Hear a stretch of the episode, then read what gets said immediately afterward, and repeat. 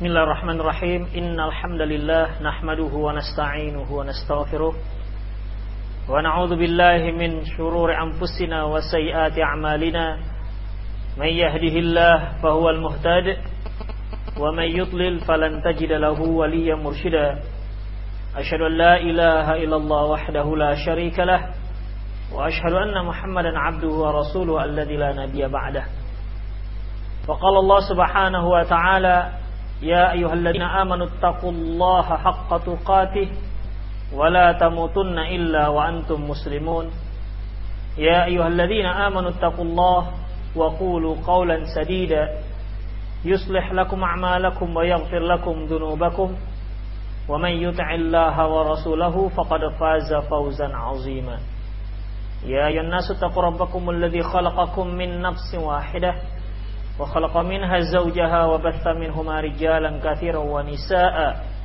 واتقوا الله الذي تساءلون به والأرحام.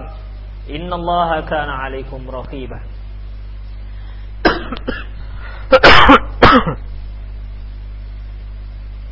أما بعد نستقى الحديث كتاب الله. وخير الهدي هدي محمد صلى الله عليه وسلم. وشر الأمور محدثاتها وكل محدثة بدعة وكل بدعة ضلالة وكل ضلالة في النار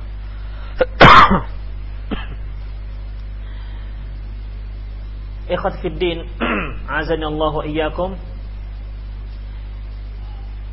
Kajian kita pada malam hari ini Masuk pada bab ke-17 Kitabul Hajj wal Umrah kitab haji dan umroh. Di mana dalam kitab haji dan umroh ini penulis tetap membahas perkara-perkara yang terlarang berkaitan dengan haji dan umroh. Bukan membahas tentang kaifiat ataupun cara pelaksanaan haji sunnah-sunnah haji bukan itu. Tapi perkara-perkara yang dilarang berkaitan dengan haji dan umroh. Bab 244 Bab taghlidil jazri an ta'khiril hajj ma'al qudrah. Bab sangat dicelanya menunda-nunda haji, melaksanakan ibadah haji bagi yang mampu. Qala ta'ala Allah Subhanahu wa taala firman Walillahi 'alan nasi hajjul bait man istata'a ilaihi sabila Dan manusia-manusia memiliki kewajiban terhadap Allah untuk melaksanakan ibadah haji ke Baitul Haram bagi yang sanggup untuk melakukannya. Wa man kafara dan barang siapa yang kafir Fa innallaha ghaniyun 'anil 'alamin. Sesungguhnya Allah Maha Kaya atas sekalian alam. Al-Imran ayat 97. Pada ayat ini Allah Subhanahu wa taala menyebutkan walillahi 'alan nas.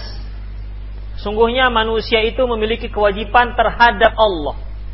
Artinya ini merupakan haknya Allah terhadap manusia yang harus mereka laksanakan di mana bagi siapa yang tidak melaksanakannya maka orang ini berdosa. Apa itu hijjul bait? Melaksanakan ibadah haji ke Masjidil Haram. Perhatikan, melaksanakan ibadah haji ke Masjidil Haram berarti tidak ada ibadah haji kecuali di Masjidil Haram. Adapun yang hajinya ke makam Fulan, hajinya ke makam Khumaini misalnya, hajinya ke kuburan fulan atau ke tempat fulan itu merupakan salah satu perkara yang bid'ah bahkan bisa jadi jatuh kepada sebuah kesyirikan. Jadi tidak ada yang namanya haji kecuali ke Baitul Haram. Ada yang mengatakan barang siapa yang datang ke makam fulan, ke masjid fulan uh, sebanyak sekian kali, maka sama artinya dia telah menunaikan ibadah haji.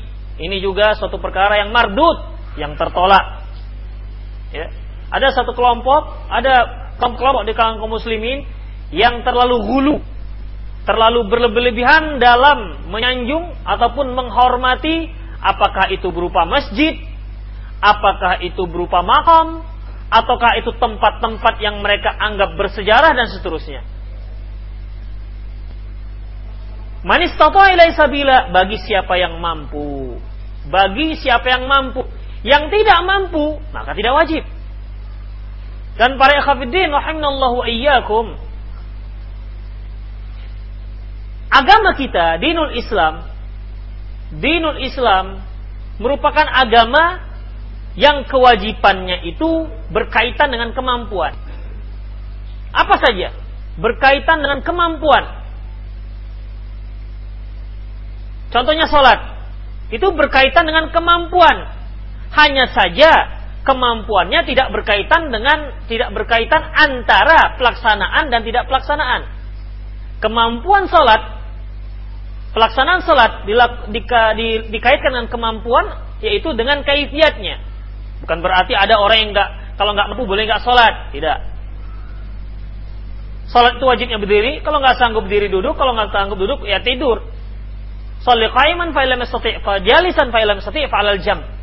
Salat berdiri kalau nggak sanggup duduk, kalau nggak sanggup juga boleh tidur dengan posisi miring ke arah kanan menghadap kiblat. Demikian para hafidin.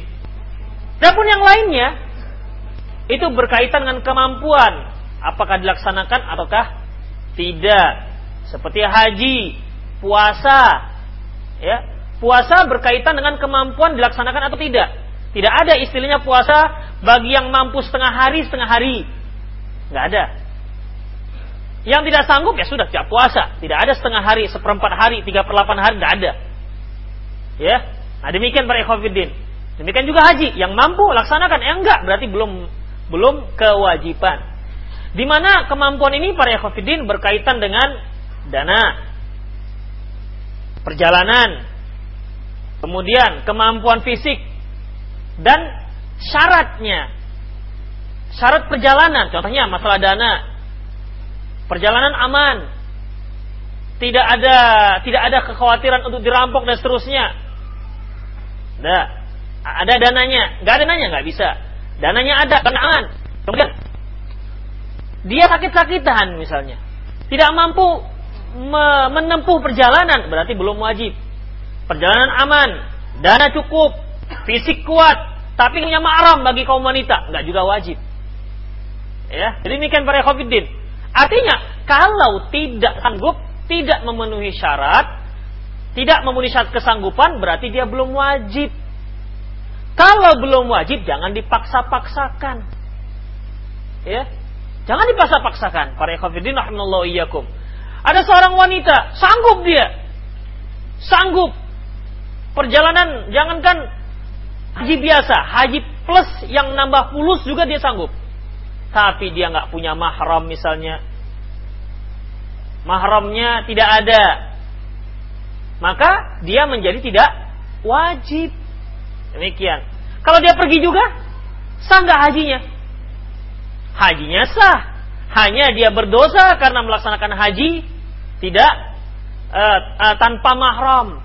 Padahal kita itu melaksanakan haji ingin mendapatkan haji yang mabrur. Barang siapa yang melaksanakan haji kemudian dia hajinya mabrur, maka dia seperti orang yang baru dilahirkan oleh ibunya. Artinya bukan orang yang kecil, bukan, tapi tak berdosa yang dimaksud. Para ikhwatiddin Allah wa iyyakum. Jadi kalau seandainya uh, haji kemudian ada tawaran kreditan misalnya ya kreditan yang berkaitan dengan uh, kredit kredit kredit riba maka tidak dibolehkan. Udah kapan kapan sanggup? Haji begitu. Kalau enggak kalau tidak ya sudah tidak usah dulu. Jadi mudah para kafirin rahimallahu iyyakum. Kadang-kadang orang mengejarnya itu apa namanya hanya itu ha jadi namanya kalau sudah haji jadi ha ha huyung misalnya. Ya ha ali misalnya. Ada hanya jadi dia kalau pulang dipanggil wa'aji. Tentu hal ini para ekhafiddin tidak dibenarkan. Jadi untuk me, untuk mendapatkan prestise saja sebenarnya. Ya, ini tidak diinginkan oleh syar'i. Jadi mudahkan saja. Seandainya sanggup silahkan. Seandainya nggak sanggup ya sudah, tunggu kapan sanggupnya. Dan demikian juga para ikhwafidin, masalah kesanggupan itu juga tepuk dada tanya iman. Banyak orang yang nggak yang sanggup, tapi merasa nggak sanggup. Uangnya ada, tapi rumah saya belum dibetulkan, garasi belum apa, mobil saya rusak-rusak, mau kepingin ganti mobil baru karena mobil yang lama. Banyak, banyak kebutuhan. Akhirnya merasa tidak sanggup. Semua sudah, aduh saya kepingin nikah lagi karena rasanya istri yang pertama kurang. Eh, banyak. Akhirnya merasa tak pernah sanggup. Oleh karena itu para ikhwatiddin ajallahu iyyakum, kitalah yang paling mengetahui secara jujur apakah kita sanggup atau tidak. Makanya mereka yang keimanan tipis akan merasa tidak pernah sanggup. Tidak akan pernah sanggup para ikhwatiddin rahimanallahu wa iyyakum. Banyak sekali pertimbangannya. Nah, demikian. Min fikhil bab di antara fikih bab man jahadal hajj au hajja la yarju thawaban wa la yakhafu iqaban faqad kafar. Barang siapa yang mengingkari syariat haji atau dia haji namun tidak mengharapkan tidak mengharapkan pahala dan juga tidak dikarenakan takut siksaan Allah maka orang itu kafir. Apa maksudnya para ikhwatiddin barang siapa ingkar dengan syariat haji artinya haji itu nggak wajib. Atau tidak ada syariat haji dalam Islam kafir. Mengapa karena itu artinya dia mengingkari satu ilmu yang darurat yang sudah dimaklumi dalam syar'i. Tidak ada seorang muslim pun yang tidak tahu bahwasanya haji itu merupakan satu syariat. Karena termasuk rukun Islam. Atau dia haji, saya haji karena cinta kepada Allah, nggak butuh dengan pahalanya Allah, misalnya. Saya nggak, saya nggak nggak mengharapkan surganya Allah. Dan juga saya haji ini bukan dikarenakan takut siksaan Allah, nggak takut saya siksaan Allah misalnya. Orang ini kafir. Fakot kafaro kafir. Demikian para ikhwafiddin. Jadi ketika kita melaksanakan haji, tentu kita ingin pahala-pahala keutamaan fadalah, fadilah yang diberikan Allah Subhanahu wa taala kepada kita. Penghapus dosa, dimasukkan ke surga. Kalau kita nggak lakukan, kita khawatir Allah akan menyiksa kita. Itu yang harus kita kita laksanakan. Itu yang harus kita camkan. Di samping kita karena cinta kita kepada Allah Subhanahu wa taala. Jadi kita cinta kepada Allah, mengharapkan pahala dari Allah, mengharapkan apa namanya? imbalan dari Allah dan takut dengan siksaan Allah. Itu yang namanya pelaksanaan atas dasar inilah kita melaksanakan semua ibadah-ibadah yang disyariatkan kepada kita. Qala Ibnu Katsir di tafsir Quran Al-Azim. Tafsir Quran Al-Azim berkata Ibnu Katsir dalam eh, dalam tafsirnya tafsir Quran azim. Qala Ibnu Abbas wa Mujahid wa ghairu wahid. Berkata Ibnu Abbas, Mujahid dan lain-lainnya, ai man jahada, man jahada fardhatul haji faqad kafar. Barang siapa yang mengingkari kewajiban haji, berarti dia sudah kafir. Wallahu ghaniyun anhu dan Allah nggak butuh sebenarnya darinya. Nggak membutuhkan dia. Artinya para ikhwatiddin, dalam ayat di atas disebutkan dan manusia wajib memiliki kewajiban terhadap Allah untuk melaksanakan haji bagi siapa yang mampu. Dan barang siapa yang kafir, engkar, sungguhnya fa innallaha 'anil alamin, sungguhnya Allah Maha Kaya atas sekalian alam. Artinya sebenarnya Allah itu nggak butuh kalian haji mau nggak haji nggak penting bagi Allah. Allah nggak penting. Nggak ada kalian pun Allah nggak penting. Allah nggak akan rugi. Kalian haji, Allah nggak, Allah tidak tidak tidak beruntung. Kalian nggak haji, Allah nggak rugi. Makanya di sini sebutkan, "Faman kafara fa innallaha ghaniyun 'anil 'alamin." Jadi sebenarnya haji itu tidak untuk kepentingan Allah, tapi untuk kepentingan kembali kepada kita. Kalau kita laksanakan, maka akan menanti pahala-pahala fadilah surganya Allah Subhanahu wa taala. Kalau kita nggak laksanakan, dikarena padahal kita mampu, maka hati-hati dengan ancaman siksaan Allah Subhanahu wa taala. Sedikit pun tidak berpengaruh terhadap Allah Subhanahu wa taala. Itu maksudnya. Waman kafara fa Allah ghaniyun 'anil alamin. Barang siapa yang kafir, Allah itu nggak butuh dengan alam. Dengan makhluk-makhluk yang lain. Nomor dua, man istatal hajj la yajuzu lahu ta'khir. Barang siapa yang mampu melaksanakan haji, nggak boleh dia tunda. Nah, ini dia. Pada umumnya kaum muslimin, ya pada umumnya kaum muslimin tahu bahwasanya haji itu wajib bagi yang mampu. Namun banyak sekali di antara mereka yang menunda. Dikarenakan tadi kebutuhan. Sudah punya rumah, rumah belum cantik misalnya. Belum di dimotif, belum diminimalis. Udah. Mampu, belum beli kendaraan. Mampu, kendaraannya kepingin ditukar. Mampu, kepingin banyak, banyak alasan para ekofidin. Banyak sekali alasan. Yang namanya kebutuhan para ekofidin kita kebutuhan kita untuk dunia itu merupakan kebutuhan yang tidak pernah habis-habis. Bukankah kemarin telah kita pelajari pada kajian-kajian lalu bahwasanya Laukan ali bin Adam wadiyan minad dhahab la ahabba ayyakun lahu wadiyan ukhra. Apabila seorang anak Adam punya emas sepenuh lembah, sungguh dia kepingin punya satu lembah lagi. Falayyam la afahu illa turab dia tidak akan pernah kenyang sampai mulutnya dipenuhi dengan tanah. Itulah dia manusia. Makanya kitalah yang tahu sanggup apa tidak para khafidin. Ya, kita yang sang, kita yang lebih mengetahuinya. Balil insanu ala nafsihi basirah. Sungguhnya manusia itu lebih tahu terhadap dirinya sendiri. Itu apa itu? Dari tadi.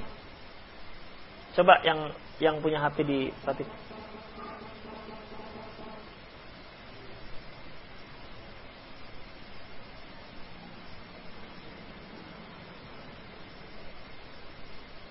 Para khafiddin rahimanallahu iyyakum.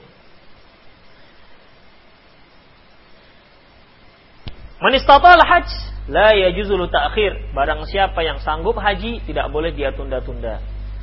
Fa'an Umar bin Khattab radhiyallahu anhu dari Umar bin Khattab radhiyallahu anhu qala dia berkata man ataqal hajj barang siapa yang sanggup haji barang siapa yang sanggup melaksanakan haji fala yahujja sementara dia tidak laksanakan fasawaun alaihi mata yahudiyan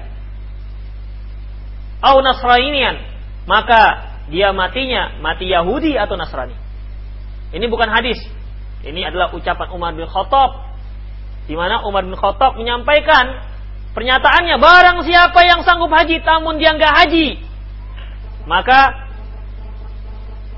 coba perhatikan para kafidin itu mengganggu mengganggu Coba dijauhkan dari dari speaker. Jangan-jangan HP saya. Enggak. Dijauhkan dari speaker.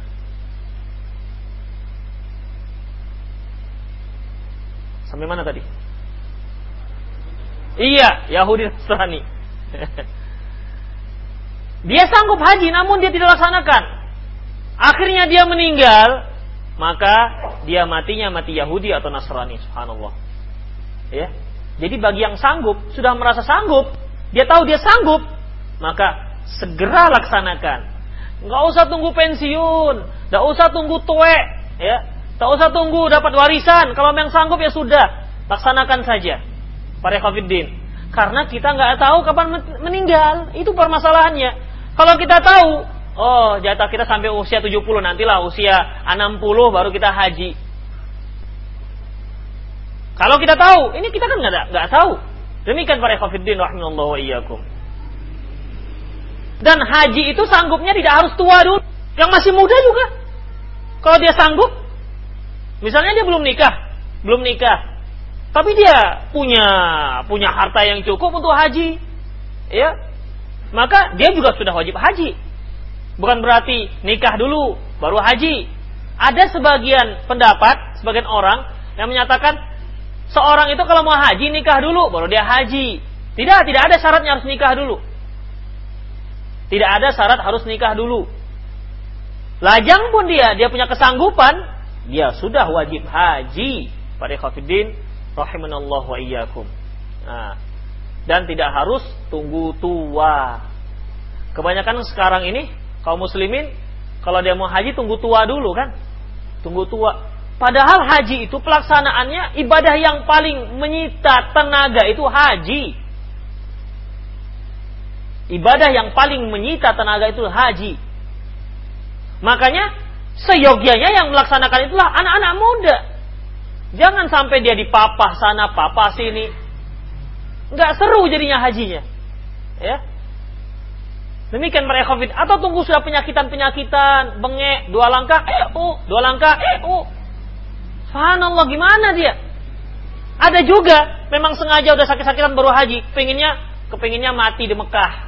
Eh, para Khafidin memang kalau mati di Mekah itu nggak ditanya oleh malaikat mungkar nangkir.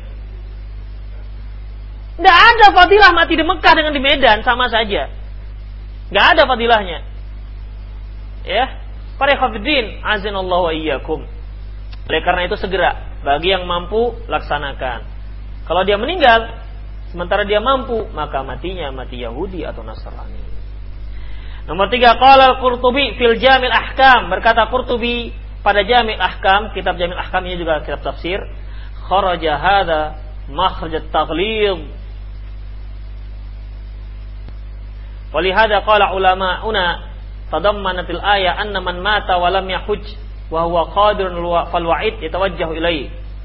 Ucapan Ibnu ucapan ini uh, ayat ini menunjukkan apa namanya keadaan ancaman dari Allah Subhanahu wa taala. Oleh karena itu para ulama kita berkata, ayat ini mengandung makna bahwasanya barang siapa yang mati sementara dia tidak haji, belum haji, bahwa qadir padahal dia mampu, maka ancaman ini ditujukan kepada orang itu. La yujzi'u. Perhatikan ini ya. Ini uh, faedah yang bagus la yujzi'u ayyahujja anhu ghairuhu. Tidak boleh seorang pun yang menghajikan untuk dia. Orang yang mampu kemudian tidak haji sampai mati, maka tidak ada seorang pun yang boleh menghajikan untuk dia. Li'anna al-hajjul ghair law asqata anhu al-fard la saqata anhu al-wa'id. Wallahu alam. Karena kalau seandainya bolehlah orang lain yang menghajikan dia setelah dia mati, berarti uh, ancaman ini juga akan terhapus. Akan begitu jadinya. Allah mengancam. Barang siapa yang yang yang sanggup namun dia tidak haji maka dia begini begini begini. Lantas setelah dia mati tidak haji juga, sementara dia mampu datang orang lain yang menghajikan untuk dia. Berarti kan ancaman ini jadi hapus. Dinasak dengan amalan orang lain bukan amalan dia. Demikian para ikhwatiddin, azinallahu wa iyyakum. Sekali lagi, barang siapa yang mampu, kemudian dia meninggal, belum juga haji, maka tidak ada seorang pun yang boleh tidak apabila ada orang lain yang menghajikan dia, maka hajinya itu tidak sah. Qala Sa'id bin Jubair, "Lau mata jarul li walahu muyassarah muyassarah walam yahujja la as la usalli alaih. Apabila ada tetanggaku yang meninggal sementara dia mampu untuk pergi haji tapi dia tidak juga haji, maka aku nggak solati dia. Maka aku nggak menyolati dia. Ini merupakan celaan para ikhwatiddin rahimanallah wa iyyakum. Hmm, antum-antum yang sudah mampu haji, antum mau haji. Gitu. Kalau nggak mampu jangan dipaksa nggak usah kredit-kredit. Nanti jatuh pada riba kita ingin haji itu ya haji itu kita ingin benar-benar pertama ikhlas kepada Allah ingin mendapatkan pahala yang sempurna kan begitu bebas dari berbagai macam dana-dana yang minimal yang syubhat. Demikian. Dananya sudah mahal. Minimal 33 juta. Kita capek-capek mendapat apa namanya mengumpulkan. Kemudian kita pergi haji. Sedangkan yang Sedangkan yang dananya 100% halal, tidak dilakukan halal, belum tentu hajinya mabrur. Apalagi dah campur-campur dengan yang lain-lainnya. Makanya para ekofidin jangan terlalu memaksakan diri, ya, jangan terlalu memaksakan diri. 245. Ah, maksud saya haji kredit adalah mereka yang ah, sekarang ini kan ada uh, bank itu menawarkan pada kaum muslimin uh, dia boleh nyetor 5 juta atau 10 juta kemudian dia sudah dapat nomor urut dan bank itu yang menomboi misalnya yang menalangi sudah dapat nomor urut 5 tahun yang akan datang dia haji, tapi tetap ada administrasi. Nah, ini dia. Kan istilahnya kan sekarang uang administrasi. Mana ada mungkin mereka katakan ini ribanya enggak, administrasi. Itu administrasinya ada. Karena bagaimanapun bank itu tetap pengin untung. Ya, kepinginnya untung. Saya nggak yakin. Saya nggak yakin bank itu dalam dalam menalangi menalangi uang terlebih dahulu nggak ada untungnya. Saya nggak yakin itu. Karena bisnis, bank itu bisnis. Demikian para ikhwatiddin.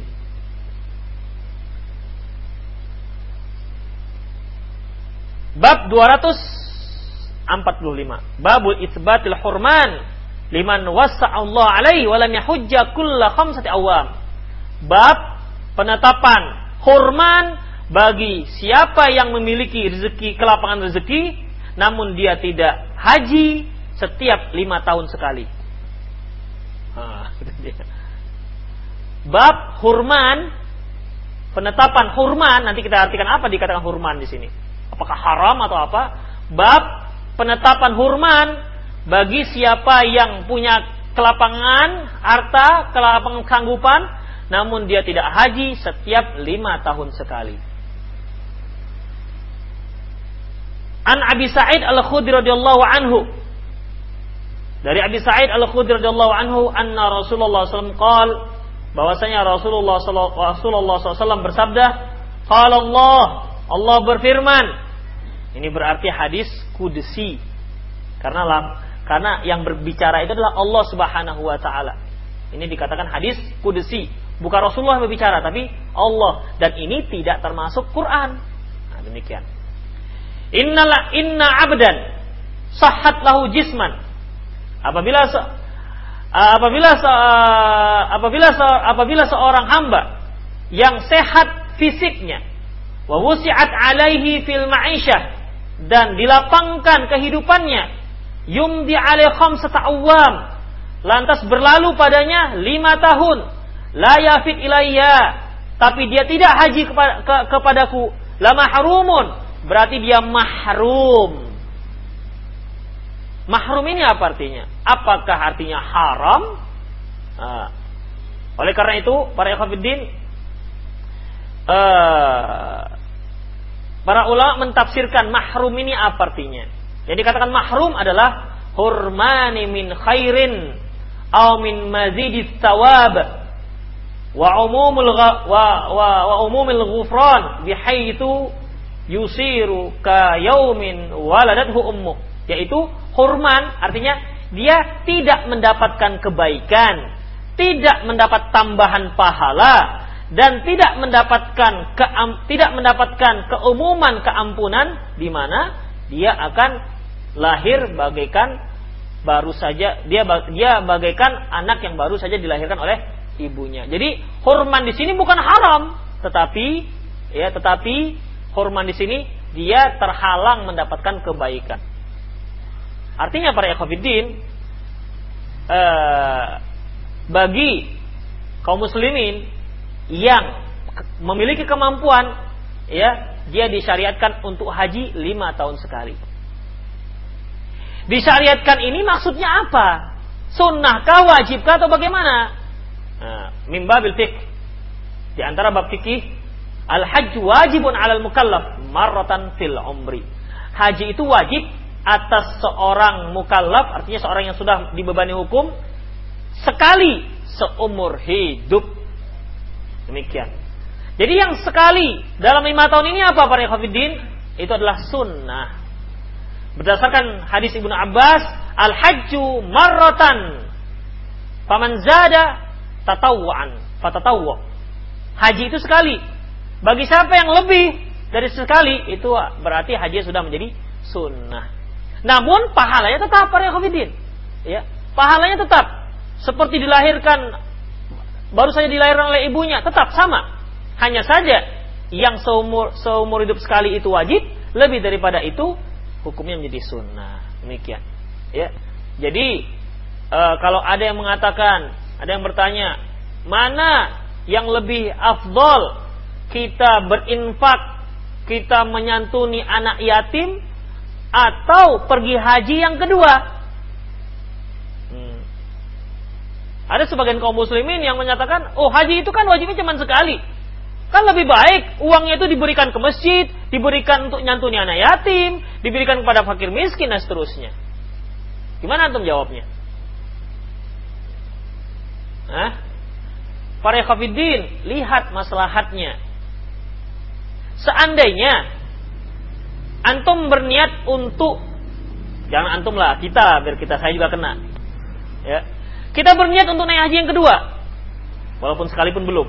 Contohnya saja misal ini. Semoga Allah memudahkan kita. Amin. Ini bukan doa berjamaah ya. Nanti kita doa berjamaah pula. Para khafidin azallahu iyyakum. Kita mau haji yang kedua. Sementara di sebelah kita tetangga kelaparan. Nah. Dan tetangga itu punya kewajiban atas kita eh, kita punya kewajiban atas tetangga, tetangga. Salah satu memuliakan tetangga adalah jangan dibiarkan tetangga kelaparan. Sementara kita punya harta yang melimpah, tidak peduli dengan tetangga. Maka para Hafidin, kaitan amalan kita menyantuni tetangga ini jadi wajib, sementara haji sunnah. Haji jadi sunnah. Tentunya lebih dikedepankan yang yang wajib ketimbang sunnah. Ada sebuah masjid. Perlu dipugar. Diperlebar, diperindah. Butuh dana. Sementara kita mau pergi haji yang kedua. Mana lebih? Lebih didahulukan. Hah? Para khafidin, masjid gak dipugar juga tetap sah salat di situ. Ya. Kecuali apabila memang apabila memang masjid itu membutuhkan pemugaran sholat jamaahnya sudah tidak mencukupi lagi sampai buat saf di jalan sana misalnya sampai nyetop-nyetop jalan tidak cukup lagi butuh dibuat tingkat dua misalnya sementara sholat jamaah itu wajib sudah wajib kan wajib ain secara keseluruhan kalau dia tetap dia tetap sholat di masjid ini pendanaannya bagaimana sementara ini merupakan pergi haji yang kedua itu sunnah. Maka para ikhwatiddin, apa hukum dia berinfak ke masjid? Tetap sunnah. Nah, tetap sunnah. Tapi sunnah untuk kepentingan umum itu lebih diutamakan ke, ketimbang sunnah untuk kepentingan pribadi. Itu dia. Ya, sunnah untuk kepentingan umum lebih diutamakan ketimbang sunnah untuk kepentingan pribadi. Demikian. Demikian. Itu beberapa kaidah-kaidah fikih. Kita lanjutkan. Nomor dua, dan wasa'allahu alaihi rizqah. Barang siapa yang dilapangkan rezekinya oleh Allah Subhanahu wa taala, jismuh dan sehat fisiknya. Wa kana tariquhu ilal baitul haram muyassaran. Sementara jalan dia menuju Baitul Haram itu mudah, Fayustahabbu ayyahujja kulla khamsati sanawat marratan. Maka disunahkan bagi dia untuk haji setiap lima tahun sekali. Wa illa fawa mahrum. Kalau tidak berarti dia mahrum, mahrum terhalang mendapatkan pahala. Na'udzubillahi minal khuzlan. Kita berlindung kepada Allah dari kehinaan. Wa adamut taufiq wal hurman dan kita berlindung kepada Allah juga dari tidak mendapatkan taufik dan dan hurman. Demikian para khafidin. Berarti kesimpulannya bahwasanya haji sekali seumur hidup hukumnya wajib bagi yang mampu, bagi yang dilapangkan Allah rezeki, maka dia disunahkan untuk melaksanakan haji lima tahun sekali. Nah, bukan berarti tidak ada disyariatkan setelah sekali. Perhatikan ya, ada banyak yang salah dalam memahami. Dia kira kalau seandainya sudah haji sekali, lantas tidak ada hukum lagi setelah itu. Tetap ada. Ya, tetap ada. Boleh sekali, boleh dua kali, tiga kali, empat kali, dan seterusnya para ikhwafidin. Tetap disyariatkan haji, hanya hukum pelaksanaannya itu berbeda. Bab 246 Bab la fusuqa wala jidala fil hajj tidak ada, tidak boleh melakukan perbuatan fasik dan berdebat jidal ketika melaksanakan haji. Qala Allah Ta'ala fala rafatha wala fusuqa wala jidala fil hajj Al-Baqarah 197. Tidak boleh rafas, tidak boleh fusuk dan tidak boleh jidal dalam melaksanakan haji. Nanti akan dijelaskan apa itu rafas, apa itu fusuk, apa itu jidal. Eh, eh, jidal yang dimaksud dalam ayat ini. An Abi Hurairah radhiyallahu anhu dari Abi Hurairah radhiyallahu anhu qala dia berkata, Sami'tu Nabi sallallahu yaqul, aku mendengar Nabi SAW bersabda, "Man hajja lillah falam yarfat wa lam yafsuq, raja'a ka yaumi waladathu ummu." Barang siapa yang melaksanakan haji karena Allah, ikhlas karena Allah. Ya, bukan yang dilafazkan. Sengaja aku haji karena Allah. Sengaja aku melaksanakan haji lillahi ta'ala Berarti dia sudah ikhlas? Belum. Karena lillahi ta'ala itu berkaitan dengan niat. Keikhlasan yang ada dalam hati. Bukan yang tercetus dalam di, di bibir. Bukan. Lillahi ta'ala bukan dikarenakan prestise, bukan dikarenakan uh, supaya dikatakan orang haji, bukan dikarenakan ini dan itu. Tapi hanya ikhlas mengharapkan pahala dari Allah. Dan dia tidak melakukan rafas, Nanti akan kita jelaskan apa itu rafas. Tidak melaksanakan fusuk, perbuatan fasik. Maka dia akan kembali ke negerinya bagaikan seorang yang baru dilahirkan oleh ibunya. Artinya suci, bersih, semua dosa-dosanya diampuni oleh Allah Subhanahu wa taala. Mimbal fil mimba min fiqhil bab di antara fikih bab pertama taglid tahrimul ma'asi fil hajj. Kerasnya pengharaman berbuat maksiat ketika melaksanakan haji. Fa innaha wa inkan muharramah fil haji wa ghairuh wa ghairihi fahiya fil haji asyad. Walaupun perbuatan maksiat diharamkan di saat orang tidak haji dan lain-lainnya, sesungguhnya di haji itu lebih diharamkan. Artinya, Perbuatan maksiat, namanya juga maksiat. Tidak sedang haji itu sudah diharamkan. Mencuri misalnya, perbuatan maksiat haram. Namun jika perbuatan maksiat tersebut dilaksanakan ketika melaksanakan haji, maka dosanya lebih berlipat ganda. Ini yang dimaksud. Ya. Kalau Ibnu Katsir di tafsir Al-Quran. Berkata Ibnu Katsir dalam tafsir Al-Quran. Walladhi qalu al-fusuq huna huwa jamil ma'asi.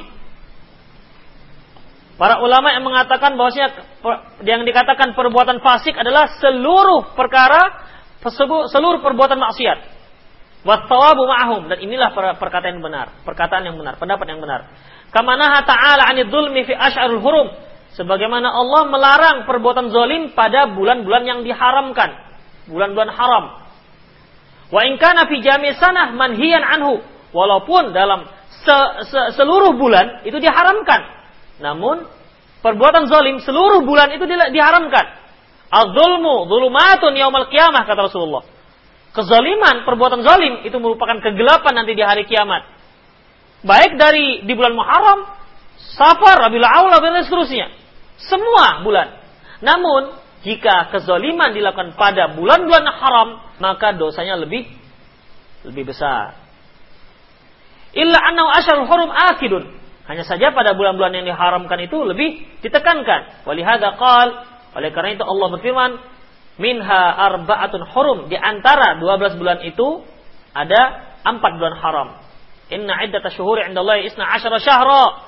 Sungguhnya kata Allah, dalam satu tahun itu di sisi Allah ada 12 bulan. Minha arba'atun hurum. Di antaranya ada 4 bulan haram. Wadhalika dzalika dinul qayyim inilah agama yang lurus, fala tazlimu fihinna anfusakum. Janganlah kalian menzolimi diri kalian pada bulan-bulan yang haram ini. At-Taubah ayat 36. Wa qala fil hurum dan Allah juga berfirman dalam bulan haram yang berkaitan dengan bulan-bulan haram, wa may yuridillahu fihi bi ilhadin bi dzulmin nudhiqhu min adzabin nudhiqhu min adzabin alim. Barang siapa yang menginginkan ingin melakukan perbuatan zalim pada bulan tersebut akan kami rasakan untuk dia azab yang pedih. Al-Hajj ayat 25. Nomor dua, an-nahyu 'anil mukhasamati wal mulaha wal malahi hatta taghdabu hatta tughdibu sahibak. Larangan dari bertengkaran dan perdebatan hingga membuat saudaramu marah. Wa qad dhahaba ila dzalika jama'atun min salaf dan inilah pendapat yang dipegang oleh sekelompok uh, para ulama-ulama salaf. Wa amal jidal billati hiya ahsan alladhi tatatallabu da'wah wa ta'limul jahil fala syai'a fihi. Adapun jidal adapun jidal yang berkaitan dengan perkara dakwah dan mengajarkan orang jahil maka tidak termasuk dalam perkara ini. Allah berfirman, uh, "Ud'u ila sabil rabbika" Ajaklah orang-orang ke jalan Rabb kamu bil hikmati dengan hikmah wal mau'izatil hasanah dengan peringatan yang baik wajadilhum. Dan ya bantah mereka wajadilhum billati hiya ahsan dengan cara yang baik. Sebagian orang mengatakan bahwasanya wajadilhum billati ahsan juga tidak boleh dilakukan pada haji. Mengapa? Karena Al-Qur'an menyebutkan wala jidal. Nah, wajadilhum billati ahsan yang berkaitan dengan dakwah dan debat mereka dengan cara yang baik. Sebagian mengatakan bahwasanya tidak boleh dilakukan dalam haji karena dalam ayat disebutkan wala wala jidala fil Tidak ada perdebatan dalam haji, baik apa pun perdebatan jenisnya. Nah, Adapun mengenai perkata jidal, debat yang berkaitan dengan dakwah, debat argo, adu argumentasi ataupun uh, bertukar pikiran yang berkaitan dakwah dengan cara yang baik, maka tidak termasuk dalam larangan ini. Balkot yakunu wajiban. Bahkan kalau ada jidal yang berkaitan dengan dakwah, bisa saja menjadi wajib hukumnya walaupun ketika melaksanakan haji. Walidzalika faminal jahli man hamala qaulu ta'ala qaulahu ta'ala wala jidala fil hajj ala hadzal maqam. Oleh karena ini sebuah kejahilan bagi siapa yang mengartikan firman Allah Subhanahu wa taala wala jidala fil hajj tidak ada jidal, tidak boleh jidal dalam haji dengan ala hadal maqam yang dia kaitkan dengan jidal dalam berdakwah. Bukan itu, tidak termasuk. Wa inna huwa khisam. Yang dilarangkan adalah khisam, pertengkaran, wasibab, dan celaan celah mencela wa tanazuat dan tanazuat itu ya termasuk apa namanya pertengkaran pergaduhan. Wallahu alam. Demikianlah para ikhwatiddin kajian kita pada malam hari ini. Jadi ada tiga bab yang kita ambil pada malam hari ini. Pertama larangan menunda haji bagi yang sanggup. Yang kedua penetapan hurman tidak mendapatkan uh, banyak fadilah bagi mereka yang tidak haji setiap lima tahun sekali. Yang ketiga yaitu tidak boleh melakukan perbuatan fasik dan jidal ketika melaksanakan haji. Demikianlah para ikhwatiddin, aku lu qauli hadza wa astaghfirullah li wa lakum wa muslimin innahu wal ghafurur rahim. Insyaallah pada kajian akan datang bab larangan wanita bersafar melaksanakan haji jika tidak bersama mahramnya atau dengan suaminya. Insyaallah.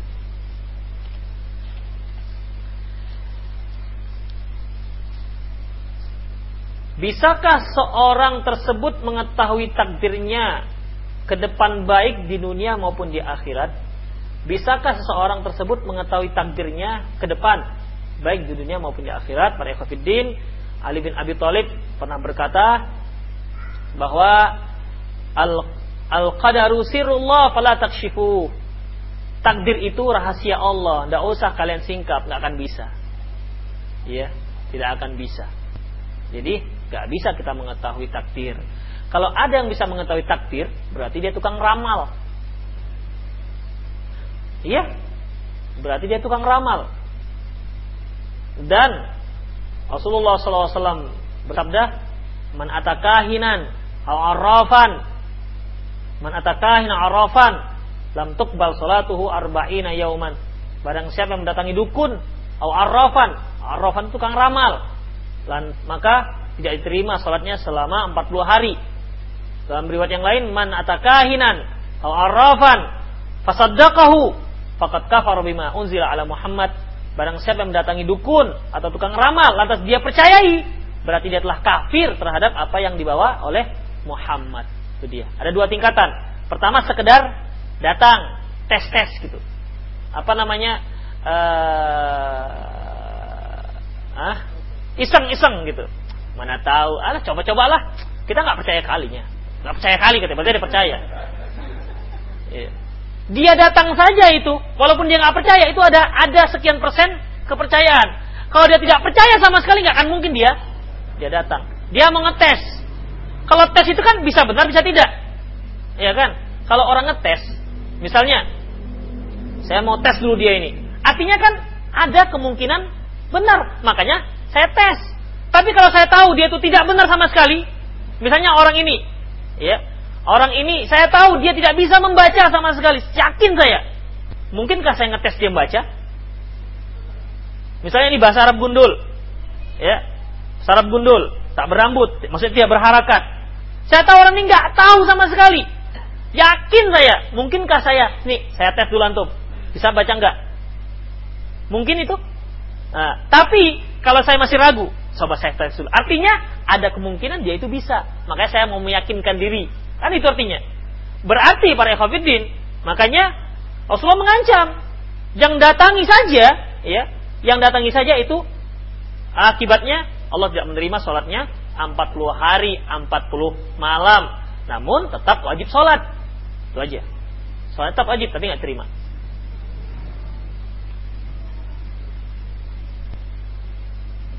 Apa hukumnya permainan saham dalam ilmu ekonomi? Adakah unsur ribanya atau riba itu berapa persen? Gak tahu saya mengenai permainan saham. Saya tahunya main bola, boleh. Main apa lagi? Main basket, boleh. Tapi main main apalah, pokoknya permainan-permainan itu pada asalnya dibolehkan. Tapi kalau main saham ini nggak tahu saya, main saham. Ustadz ada ikhwan yang ingin menikah tapi duitnya mi minjam di bank. Ya Allah buat bank juga B E N. Buat bank B E N bank. Bank itu B A N K. Bukan bank begini. Uh -uh. iya.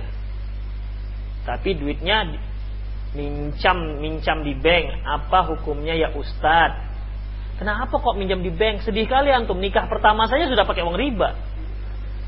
Iya. Kenapa kok harus pakai minjam di bank? Apa sih akhwatnya memberikan syarat yang banyak? Kalau banyak antum antum nggak sanggup cari akhwat yang lain. Kan tidak hanya satu kuntum di taman. Antum nggak bisa memetik bunga mawar yang yang indah, yang merah mereka, cari yang yang bunga teh ayam yang murah. Begitu. Kenapa kok harus memaksakan diri sampai minjam-minjam bank? Ya, jangan dipaksa-paksakan diri pada ekofidin, jangan memaksakan diri. Ya, jangan memaksakan diri. Jadi yang yang mau menerima antum ala apa adanya kan itu. Inilah saya apa adanya. Kalau kalau adik menginginkan harta abang nggak punya, tapi adik kalau menginginkan cinta akan abik akan saya curahkan seluruhnya. Begitu modalnya modal cinta. Seorang pernah datang, seorang wanita pernah datang kepada Rasulullah SAW. Ya Rasulullah, nikahkanlah saya. Rasulullah melihat ya dari kaki ke ke atas ke kepalanya. Namun Rasulullah nggak berminat. Lantas seorang sahabat berdiri. Ya Rasulullah, nikahkan saja dengan saya. Kata Rasulullah, coba kamu pulang, cari apa yang jadikan yang bisa dijadikan mahar. Cari-cari, coret coker-coker di rumah, tengok laci tak ada. Balik deh, Rasulullah nggak ada ya Rasulullah. Udah, coba cari walaupun hanya sebentuk cincin besi. Cari-cari, cari-cari, cari. Cincin besi pun tak punya, subhanallah. Begitulah sahabat itu. Ya Rasulullah, cincin besi pun tak ada. Aduh, gimana? Rasulullah nggak gubris lagi. Udah, dia pun karena cincin besi pun nggak punya, akhirnya dia pun terduduk. Tak berapa kemudian karena merasa tidak ada harapan, dia pun pergi. Begitu pergi dipanggil Rasulullah. Eh, apa namanya? Eh, ketika apa ya? Ketika dia katakan nggak punya, dia pun duduk. Dan tiba-tiba ngomong lagi Rasulullah. Tapi saya punya kain sarung ya Rasulullah. Kain sarung saya ini bisa saya bagi dua. Apa? Kain sarung ini bisa saya jadikan untuk mahar. Kata Rasulullah, kalau kamu jadikan kain sarungmu jadi mahar, kamu berikan kepada kamu pakai apa? Kamu berikan kain sarung untuk istrimu, kamu pakai apa nanti? Akhirnya ya, dia pun terduduk, kain sarung nggak bisa dijadikan mahar. Karena dia nggak pakai apa-apa nanti kalau pakai kain sarung. Begitulah menunjukkan sahabat ini termasuk orang yang fakir. Coba, kain sarung jadikan mahar. Begitulah kepinginnya menikah. Dia pun pergi karena sudah ada nggak ada harapan harta satu-satunya kain sarung.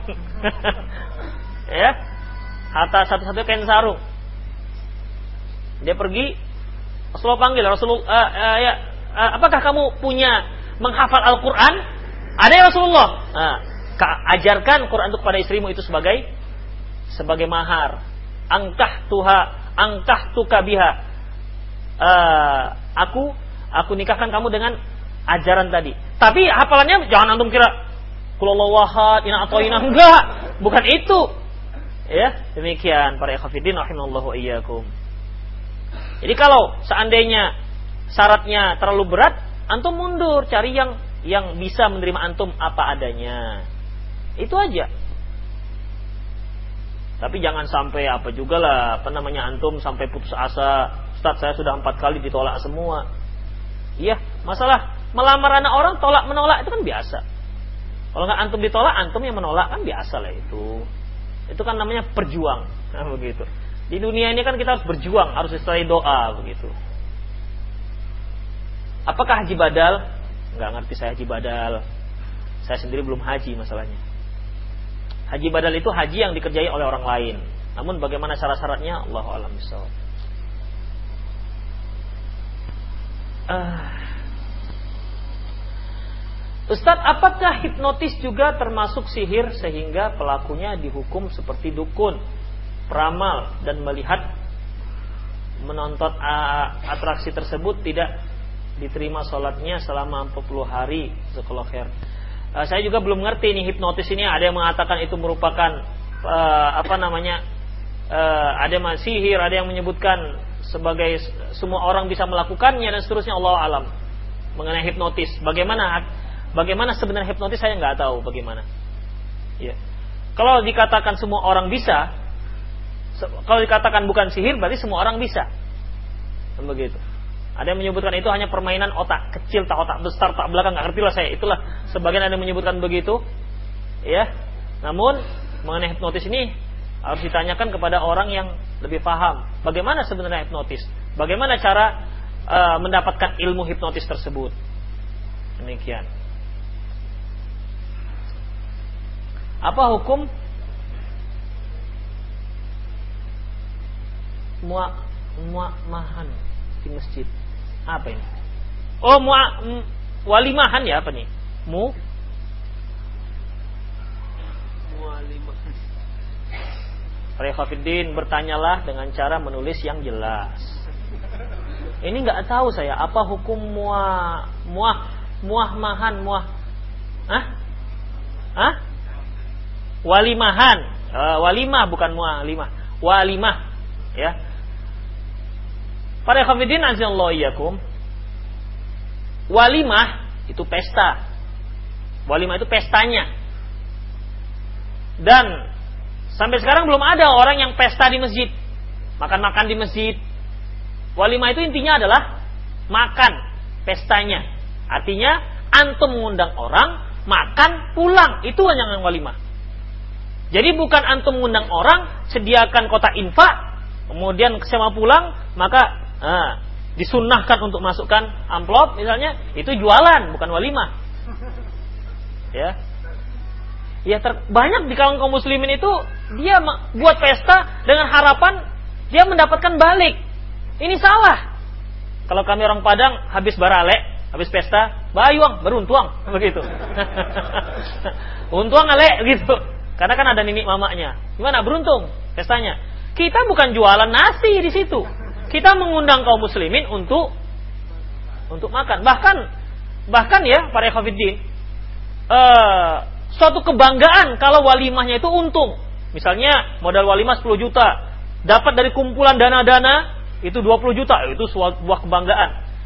Dan aib kalau seandainya tidak untung. Makanya terkadang sampai yang punya walimah sendiri sengaja nitipkan amplop sekian juta supaya nanti setelah dihitung untung wah beruntung begitu misalnya niat melakukan walimah. Jadi walimah itu tidak harus kalau kita nggak sanggup ya sederhana saja. Nggak bisa potong kambing ya potong ayam. Nggak bisa potong ayam, telur begitu. Tidak harus seluruh kaum muslimin. Yang penting kita walimah mau 10 orang, 15 orang juga ya silahkan. Ya, mengundang misalnya untuk umumkan fulan walimah minggu depan misalnya diundang uh, kajian kajian malam Selasa tapi maksimal 15 orang, boleh. Maksimal 15 orang, tidak lebih dari 15 orang. Maka mendaftar dengan saya misalnya begitu 15. boleh, karena segitu kemampuannya. Nah, ya. Jadi tidak dipaksa-paksakan.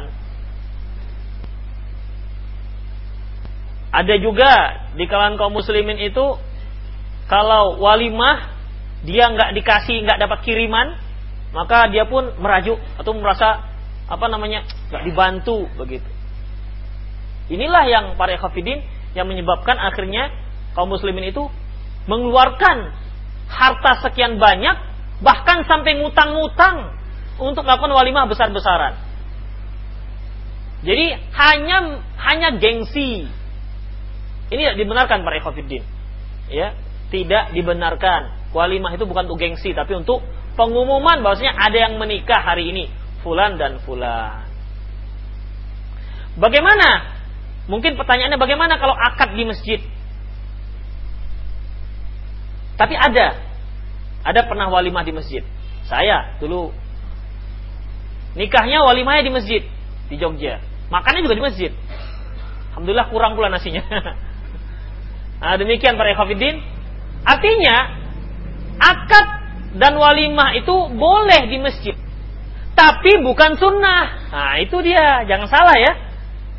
Ak akad dan walimah boleh di masjid, tapi bukan sunnah. Barang siapa yang meyakini akadnya itu lebih afdol di rumah ketimbang di rumah, maka jatuh pada bid'ah. Eh di masjid, iya. Barang siapa yang meyakini bahwasanya akad di masjid lebih afdol ketimbang di rumah, bisa jatuh pada bid'ah. Karena nggak ada anjuran walimahlah kamu di masjid, akadlah kamu di masjid. Kadang-kadang kaum muslimin sengaja itu, sengaja akadnya itu dicari-cari ke masjid. Ya, yang punya masjid pun buat tarif untuk akad sekian ratus ribu. Begitu jadinya. Ya, ada sebagian masjid seperti ini dan dia dapat merehab masjid dari bisnis akad pernikahan. Demikian. Ini tidak ada dasarnya para ikhwatiddin, ya. Tidak ada dasarnya. Dengan artian, sekali lagi saya ulang, walimah dan akad boleh dilaksanakan di masjid, namun bukan sunnah. Artinya, dilakukan nggak apa-apa, dilaksa, tidak dilakukan juga nggak ada masalah. Dilakukan tidak menambah pahala, tidak menambah lebih lebih absoh, begitu. Lebih sah nikah kalau di masjid tidak ada. Apalagi para ikhwatiddin, akhwatnya pada umumnya kan masuk masjid itu nggak sholat tahiyat masjid itu rata-rata. Sudah apa? Sudah menor-menor begitu suruh wudhu. Nanti habiskan menor-menornya itu. Kan rata-rata masuk, udah duduk, nggak tahiyat masjid. Begitu. Jadi banyak bisa muncul kemungkaran-kemungkaran yang lain para ikhwatiddin. Rahimanallahu wa iyyakum. Ya. Demikian. Ustaz, apabila manusia meninggal, apa benar ruhnya sebelum 40 hari masih di rumah? Wah ngeri lah masa? Gentayangan kan begitu. Kalau kalau kalau bahasa seremnya itu kan gentayangan. Kalau sudah roh itu ada di rumah kita tuh gentayangan artinya. Mutar mutar mutar begitu. Ya. Enggak enggak enggak ada gentayangan begitu para ekafidin dalam sebuah hadis sebutkan hadis yang cukup panjang ruh seorang muslim ya apabila seorang muslim mau dicabut nyawanya maka para malaikat datang dari langit membawa uh, kain kafan dari surga dan minyak wangi dari surga. Dan mereka menunggu dengan jarak sejauh mata memandang. Kemudian malaikat mau datang dan mencabut nyawanya mencabut nyawanya setelah nyawanya keluar tidak dibiarkan sekejap pun kecuali mereka telah mengambilnya dan meletakkan di kain kafannya dan membawanya ketika mereka bawa naik Tidak ada satu penduduk surga pun, eh, tidak ada satu penduduk langit pun kecuali bertanya, siapa ruh ini yang sangat wangi ini? Maka disebutkanlah namanya dengan nama yang terbaik. Oh, Fulan bin Fulan dengan nama yang terbaik ya. Dengan nama yang terbaik. Kalau orang kafir tidak demikian. Datang, disiapkan, malaikat tetap menunggu dari sejauh mata memandang, disiapkan kain kafan dari neraka. Kemudian malaikat maut mencabut nyawanya bagaikan uh, besi yang berduri dicabut dari gulungan goni. Maka tercabi-cabilah semua ototnya. Tidak dibiarkan, tidaklah dibiarkan nyawanya sekejap pun kecuali sudah dimasukkan ke dalam kafan dari neraka tersebut dan diangkat ke atas ke langit. Tidaklah satu penduduk langit pun kecuali mengatakan siapa ruh siapa yang bau seperti ini. Ya. Ruh siapa yang bau seperti ini? Kemudian ruhnya tersebut pun dicampakkan ke bumi, ya, dicampakkan kembali ke bumi dan dikembalikan ke jasadnya. Demikian. Tapi ruh orang yang beriman, yang mukmin sampai ke langit, kemudian langit kedua terus terusnya, kemudian dikembalikan ke jasadnya. Jadi tidak ada yang gentayangan. Tidak ada. Tidak ada dalil 40 hari gentayangan. Apalagi sampai ada yang bicara-bicara begitu. Para kafirin azinallahu wa iyyakum. Kalau sudah meninggal, siapa pun yang paling kita cintai, siapa pun dia, kalau orang yang paling kita cintai, kalau dia sudah meninggal, kemudian dia datang, itu cinta tidak ada lagi.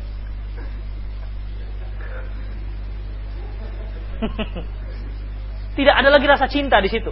Meninggal istri kita, paling kita cintai, nggak ada yang lebih kita, kita cintai kecuali istri kita. Meninggal, malamnya datang, bang saya pulang. Gimana? Cinta, masih cinta? Aduh maaf deh. nah, demikian gak ada gentayangan begitu. Ini kan apa namanya keyakinan-keyakinan orang Hindu. Apa hukumnya imunisasi pada saat sekarang? Para kafirin, imunisasi itu pengobatan, pencegahan, tindakan preventif dari para para dokter. Nah, jadi tinggal bagaimana? Tinggal tanggung jawab pemerintah yang menyatakan halal apa haram. Apa namanya? Zat imunisasi tersebut. Tanggung jawab pemerintah. Demikian. Kalau pemerintah mengatakan halal, LPPOM juga mengatakan halal, ya sudah nggak ada masalah. Tapi akan bisa membuat beginian begitu, ya itu hanya isu. Ya, kalau isu-isu begitu banyak. Ambillah isu-isu para ekofidin yang resmi dari pemerintah. Artinya, kalau perkara-perkara yang berkaitan dengan uh, har, apa namanya, dengan berkaitan kepentingan umum, maka carilah informasi yang resmi dari pemerintah. Jangan ambil dari isu-isu. Ya, jangan ambil isu-isu. Nanti antum bingung sendiri. Ada seorang yang akan berhaji dengan haji yang reguler.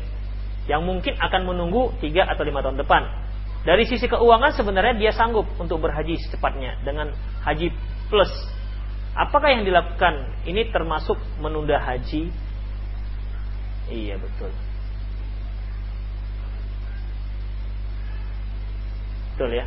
Allah wa'ala nggak pernah saya jawab kalau haji plus bisa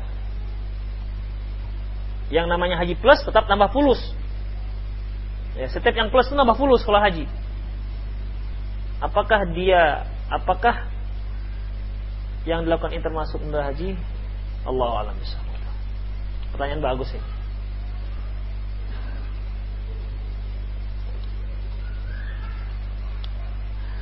Setan kan terdiri dari dua golongan, golongan jin dan manusia. Bisakah setan dari golongan manusia bertaubat?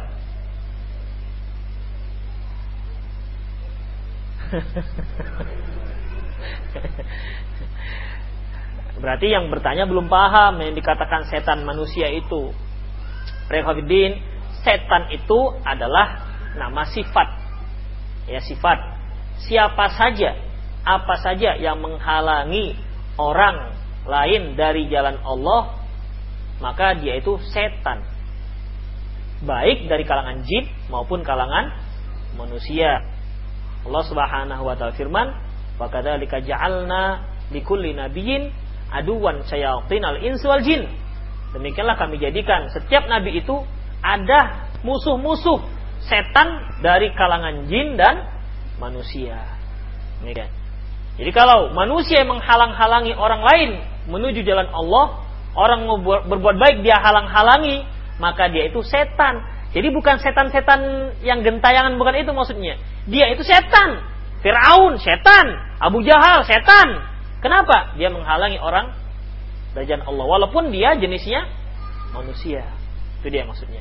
Jadi kalau dia manusia, Abu Jahal kalau seandainya belum meninggal dia bisa nggak tobat, terima tobatnya? Bisa. Nah, begitu. Ya, diterima tobatnya. Jadi itu yang dimaksud dengan setan. Kalau iblis diterima nggak kalau dia tobat? Nah, saya tanya antum. Iblis kan belum meninggal ini. Iblis belum meninggal. Karena memang itu janji Allah Subhanahu wa taala. Dia yang minta, Allah berikan janjinya tersebut. Udah, kalau innaka minal mundari la yaumi. Sungguhnya engkau termasuk orang termasuk yang diberi, ditunda usianya sampai hari kiamat. Sebelum hari kiamat, tobat si iblis. Gimana? Terima nggak tobatnya? Hah? Apa? Iya, begitu. Antum yang bingung. Iblis itu akan tobat. Iblis tidak akan tobat, walaupun sekali-sekali dia sadar. Iya sekali-sekali sadar dia. Contohnya ketika Abu Hurairah menjaga harta zakat, begitu. Harta zakat. Kemudian sampai hari yang ketiga, Abu Hurairah akan ajukan kepada Rasulullah. Dia katakan, maukah engkau aku beritahukan satu ayat yang bisa mengusir setan? Itu ayat kursi. Sadar dia. Demikian juga ketika kita baca Quran, kemudian uh, kita membaca sujud sajadah. Ketika kita sujud, setan akan nangis. Ya, wahai anak Adam, dia sujud kepada Allah, dia masuk surga. Aku disuruh sujud, namun aku nggak mau sujud. Akhirnya aku masuk neraka. Nangis si setan, kan sadar dia, tadi nggak tobat. Begitu. Jadi nangisnya setan itu bukan eh, tobat. Ustadz saatnya saya sholat di rumah sendiri, anak lewat di depan saya, bagaimana dengan sholat saya? Para khafidin, Rasulullah SAW, uh, eh, Syekh Albani rahimahullah mengkiaskan anak dengan kambing. Di mana Rasulullah SAW pernah pada suatu hari sholat, lantas ada anak kambing mau lewat. Kemudian beliau maju ke depan hingga badan beliau tersentuh dengan dinding depan. Hingga kambing tersebut lewat dari belakang Rasulullah SAW. Itulah pengkiasan. Demikian juga kata Syekh Albani kalau anak kita tidak dibolehkan. Namun Allah alam bisawab, saya kurang kurang kurang sependapat mengapa? Karena kambing dengan anak beda. Kalau kambing antum usir dia akan pergi, tapi kalau anak itu dia muter terus. Muter lagi, muter lagi, muter lagi. Kan nggak mungkin antum maju mundur, maju mundur, maju mundur. Jadi Allah alam bisawab karena kan kias itu harus apa namanya? Memang dari sisi sama-sama tak berakalnya iya. Sama-sama tak berakalnya iya. Tapi dari sisi anak itu kan memang lengket dengan apalagi dengan ibunya ya. Apalagi dengan ibunya. Dari sisi tabiat dan tingkah lakunya nggak bisa disamakan dengan dengan kambing. Kambing lewat ya lewat. Nggak ada kambing lewat balik lagi balik lagi kan nggak ada. Kalau lewat aja dia. Tapi kalau anak kita lewat sekali, lewat sekali, dua kali, tiga kali, empat kali begitu. Nah demikian terutama kalau dia sholat dengan ibunya. Oleh karena itu Allah alam bisawab saya kurang setuju. Allah alam bisawab. Apakah ada ulama yang yang berkata sebagaimana yang saya katakan Allah alam nggak tahu juga saya. Itu untuk saya lah bukan untuk antum. Jadi kalau antum mau kiaskan dengan kambing tadi silakan. Mengikuti pendapatnya Syekh Albani rahimahullah taala. Dan itu lebih layak untuk antum ikuti. Apa kaitan apa kait membuat kelompok apa ini? Apa kait? Enggak ngerti saya. Apa kait? Ustadz, apa hukum berkabi? Kalau boleh berkabi islami, sunnahnya juga gimana? Oh, antum minta hadisnya begitu. Hadis berkabi. Para khafidin, kabi itu ada dua. Kabi itu ada dua. Pertama, tanzimun nasl. Yang kedua, tahdidun nasl. Tanzimun nasl itu artinya me mengatur kelahiran. Yang kedua, membatasi kelahiran. Adapun yang membatasi kelahiran dua anak cukup, tiga anak cukup, lima anak cukup, nggak mau lagi setelah itu. Maka ini sudah sepakat para ulama diharamkan. Tidak dibolehkan. Ya, tidak dibolehkan karena itu artinya orang ini takut, takut lapar. Ya. Pada umumnya orang yang membatasi anak itu takut lapar, kemudian takut nanti nggak punya pendidikan dan seterusnya. Berarti dia takut dengan rezeki yang diberikan oleh Allah Subhanahu wa taala. Padahal Allah menyebutkan nahnu narzukukum wa iyyahum. Kami yang memberi kamu rezeki dan mereka. Kalian itu hanya berusaha, tapi kami memberi. Demikian. Ya, membatasi hukum hukumnya haram. Adapun me, apa mengatur tanzimun nasl. Mengatur jika ada maslahatnya, misalnya ada kan ibu itu apa namanya? subur. Dia kok ada saja ini? Ada seorang ibu itu subur. Karena memang Rasulullah menyuruh kita untuk menikahi wanita yang subur. Tazawajul walud, wadud. Wal wadud. Nikahilah wanita yang penyayang dan yang subur. Itu bisa diketahui dari apa namanya dari keluarganya. Nanti kalau nggak saya jelaskan itu muncul lagi pertanyaan, dari mana tahu ya Ustadz subur? Muncul lagi kertas-kertas yang lainnya nanti. Para Khafidin, uh, dia baru saja melahirkan, punya anak. Kemudian nifas 40 hari. Bulan kedua nikah lagi. Eh nikah lagi. La, apa namanya hamil lagi begitu. Hamil lagi.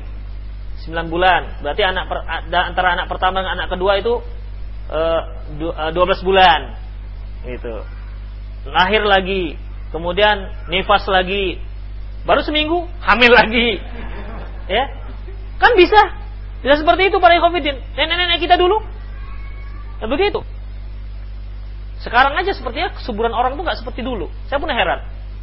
Kesuburan orang sekarang nggak seperti dulu. Apa karena pengaruh makanan? Apa pengaruh ozon? Nggak tahu lah saya. Apa pengaruh apa namanya zat kaca? Ya, pemanasan global nggak tahu lah saya. Yang jelas begitulah kondisi yang kita lihat sekarang.